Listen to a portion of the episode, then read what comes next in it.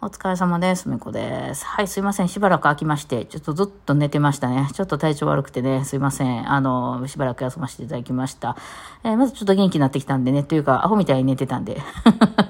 1日20時間ぐらい寝たんちゃうから、ね、あの、ちょっと持ち帰、持ち直してきましたんで、はい、あの、また喋れる時に喋っていこうと思っております。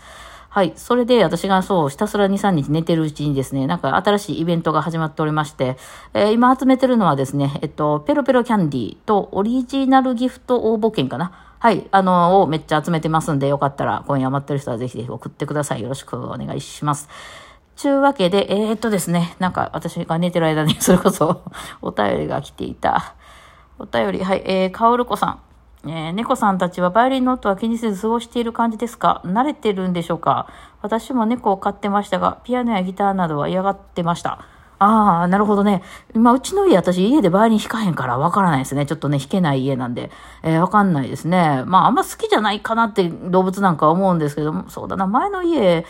もうか、3匹ともいたか。うん。でもまあまあ、練習してたら練習する部屋に入ってきたりとかはありましたね。うん、なんかその、あえて寄ってくるって感じではなかったけど、あの別に気にせずいてるって感じやったかな。まあでも、動物はどっちにしたってね、人間とこう聞く取る範囲が違うと思うから嫌なんじゃないかななんて思ったりしますけどね。最近私あの、あ、インスタによく動画を、あの、ショートとか上げてるんで、あ、YouTube、YouTube ショート動画と、インスタの、あの、何、ストーリーをなんかやたら上げるっていうのでハマってて、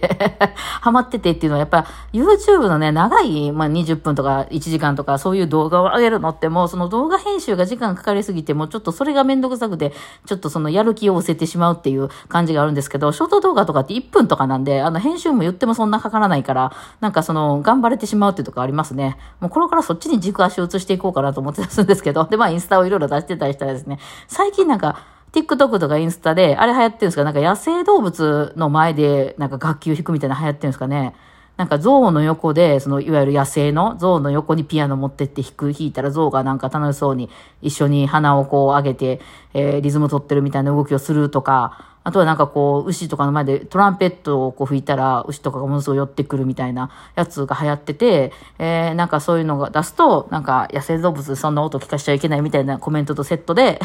コメントが入ってみたい、あるんですけど、もちろんあるでしょうね、そういうのはね。うん、ただ、あの、犬なんてね、高い音よく聞こえるとか言うから嫌かもしんないですね、バイオリンの音とかね。どうなんでしょうね。うちのからなんか弾いてた時も結構平気やったような気がするますね。最近ちょっとわかんないですけどね。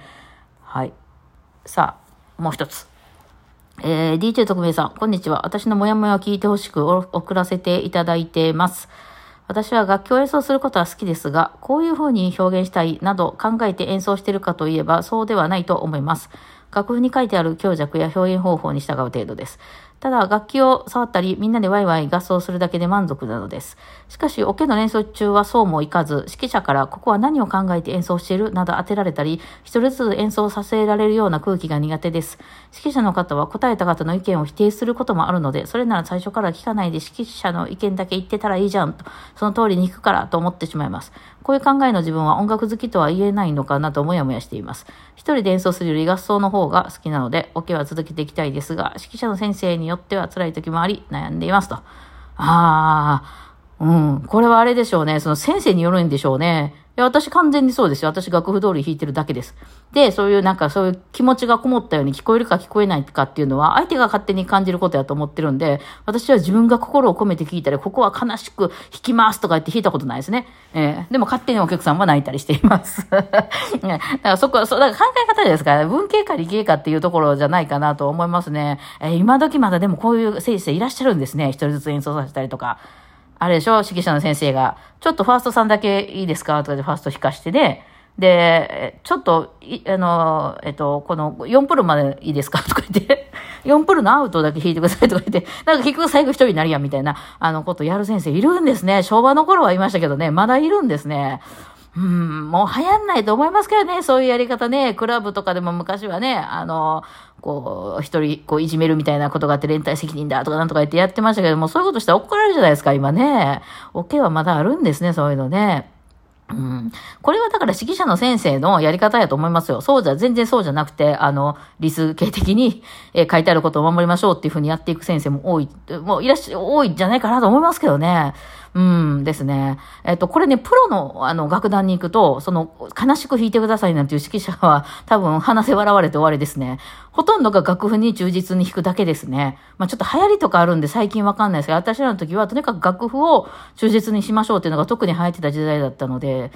あれですね、その、まあ、例えばそのフォルテって一つにとっても、フォルテって強くやけど、そのどれぐらいの強さなんかみたいなのは、先生がね、あの、その式の先生がしあの、え説明してくださって、あむちゃくちゃもう、できる限りの強さなのか、それともちょっと余裕のある強さなのか、みたいなのはこうしましょう、みたいなことは先生言ってくださるけど、あの、それ以外のその、もっとなんかこう、情熱的に弾きましょう、みたいなことはあんま言わなかったですよね。そんなことで楽譜に書いてある、あの、内容がかなり、いろいろ書いてるのよ、クラシックってね。その通りちゃんと守れてないみたいなことが多い。で、大体譜面を譜面通り皆さん弾けないし、そこは違うぞとか、そこの譜点の、あの、何対何っていうのがおかしいぞっていうこともあるし、音程も、もちろん音程もちゃんと音程通り弾いてないこともあるし、音間違ってるみたいなこともあるし、あとはそのね、えー、ホルテがあって、その次にピアノってきた時にちゃんと音あの音量落としてますかみたいなことも大体できてないですし、ね、で、そのまあ、例えばメロディーラインが2つあったら、どっちを出したいのかみたいなね、えー、そのどっちが、あの、いわゆるお客さんに聞こえさせたいたい方なのかみたいな。じゃ、だとすると聞こえさせたくない方っていうのは、そのメインのメロディーを超えてはいけないですよね、とか、ね、えー、あとはその、まあ、オーケストラなんていうのは結構複雑にこう音符が、ね、あの、入り混じれてるから、こ、この場所では、このチェロパートのところの、このリズムのパターンをしっかり出して、そこでみんな乗っていきましょうってするのか、ちょっと横ずれとってもいいから、メロディーをちゃんと、こう、あの、歌う感じに、こう、なんていうの、ちょっとこう、あの、ローローと弾きましょうってなるのか、みたいな説明は、あの、先生がやってくれたりするんですけど、それを全部全部ちゃんと本当に楽譜通り、あの、やっていってったらね、それだけで終わるんですよね。そんななんか気持ちの問題とかじゃなくて、そのなんか、俺頑張りますみたいなじゃなくて、いや、結果出してくれみたいなところがあるんで、結局オーケストラのプロとかのあのとこってそういうなんかこう気持ち論みたいなこと言う指揮者なんてほとんど呼ばれないですけどね。うん、多分これトップに行けばトップに行くほどそうだと思うな。で、たまにアマチュアの助っ人みたいなんで、あの、ギャラいっぱい出してくれるアマチュアなんかやったら行ったりしてたんですけど、そういうとこに行くと、そういう気持ちのんやった。先生が。だからこれ、レベルかもわかんないっていうのもあるし、まあ、あの、その、ちょっと昔風なので、それが結構昭和感 のある感じなので、まあそういう先生を引き継いではるような、まあ年齢に関わらずね、そういう弾き方を引き継いではる人は、うん、言い張るのかなと思いますね。うん。あとね、そのまあ、その特命さんのおケがどうとか、そういう話じゃなくて、ちょっとね、これ、あの、例えば私のレッスンなんかでもそうやったんやけど、私なんかも完全に理数系なんで、その書いてある楽譜、楽譜にはもう楽譜が全てなんですよ。まあ、ポピュラーやったらポピュラーの見方があって、その全て楽譜通りではないですけど、でもその楽譜に書いてあることをちゃんとやろうやっていうね、あの、まずね、クラシックなんか特に、えまずそもそもほとんどの人が音間違えて弾いてるんですよね。これあの音程の話じゃなくて、ドレミを読み間違えてることが多いですね。そこどうじゃなくレやでって絶対みんなあるもんね。うん。で、そ、そあの、これ思い込みなんですよ、脳がね。絶対こう、ドレミファってきたら次そうやろ、みたいな勝手に脳って思うんですよね。多分、その みんなの、文字を認識、言葉を認識するときに一箇所聞こえへんとこがあったら脳が補正するじゃないですか。そういう仕組みによって、もうなんか、あの、どれはそうやって、なんかどれ、ミの方が、ミのがあるであろう場所が一瞬聞こえなかったとしても、どれ、ファソーってきたら、ああ、間ミやろって勝手に思うんですけど、ミじゃないことがあるんですよね。ドレソファそうかもしれない。うんですね。だからそういうのって結構思い込みで弾いちゃうので、私もレッスンしてもうほとんどの生徒さんが楽譜をちゃんと間違えずに弾いてきた人なんてほとんどいなかったよね。あの、コンクールとかの直前でも、いや、まだ今音違いましたよってあったよね。あれもあるし、あとそのリズム。今3連符やったけど3連符になってなかったよとか、16分音符が短かったよとか、2分音符分がちゃんと伸ばせていませんよみたいなことと、あとはその、あ音程なんか入れたらもう音程なんてその絶対合わへん。もうみんなね、音程、まあそれは私も含めですけど、だからそういうのをまずちゃんと楽譜を読んでて、その上でアンサンブルしたりするときに、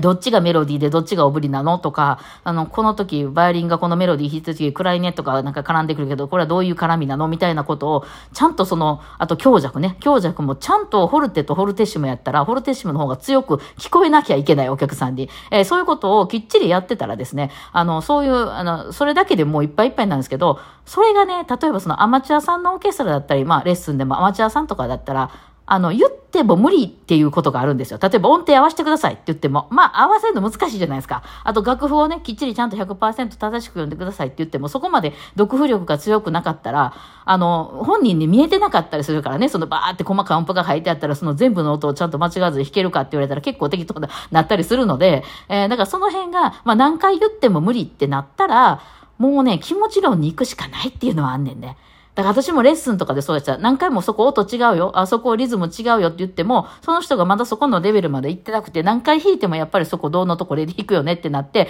私が何回やっても何回やっても治らへんかったら、もうじゃあ、あの、そこは、ローローと弾きましょうみたいな風になってくるんだよね。だから、もうちょっと先生が、例えばその、まあ、その、特命さんのオ OK はわかんないよ。あの、この、全員のレベルがめちゃくちゃ高いオ、ケ、まあ、プロオ、ケとかだと、あの、そういうことはできるので、あの、楽譜を整えるだけで結構ちゃんと、あの、曲になったりするんですけど、あそこまでその、メンバーがね、あの、アマチュアさんとか、あの、趣味の人のはずでいけない場合っていうのは、もうそこ言っても無理じゃないですか。音程ちゃんと合わせてくださいって言っても、まだ合わす能力がなる、ない人ばっかり集まってたら、それは無理じゃないですか。ってなってくると、ちょっと心で、あの、みんなもっとローローと弾きましょうとか、もっとこう、明るい感じで弾きましょうみたいな感じになってきちゃったりするので、えー、そういう意味もあったりしますよね。そうじゃないとこう、指導できないみたいなところはあったりはしますけどね。まあでも、あの、先生が正解持ってて、それに意見を求めてくるのは、それはあなたの意見ですよねって、あなたの考えですよねってやつですよね。今、あの、今流行りの。えー、なので、まあ、あの、そうなってくるとあれやね、国語の、あのね、この、A さんはこの時どう思いましたかっていう指揮者はこの時どう思っていますかっていう正解が必ずあるはずなので、その時は私がそう思うんじゃなくて、指揮者がどう思ってるかっていうのは絶対その、あの、パターンがあるはずなので、をやっていって答えれたらね、それが一番正しいってことなんじゃないですかね。めんどくさいですけどね。だからその辺はね、OK 選んでもらってもいいかなと思ったりしますね。はい。というわけで今日はこんな感じでお疲れ様でした。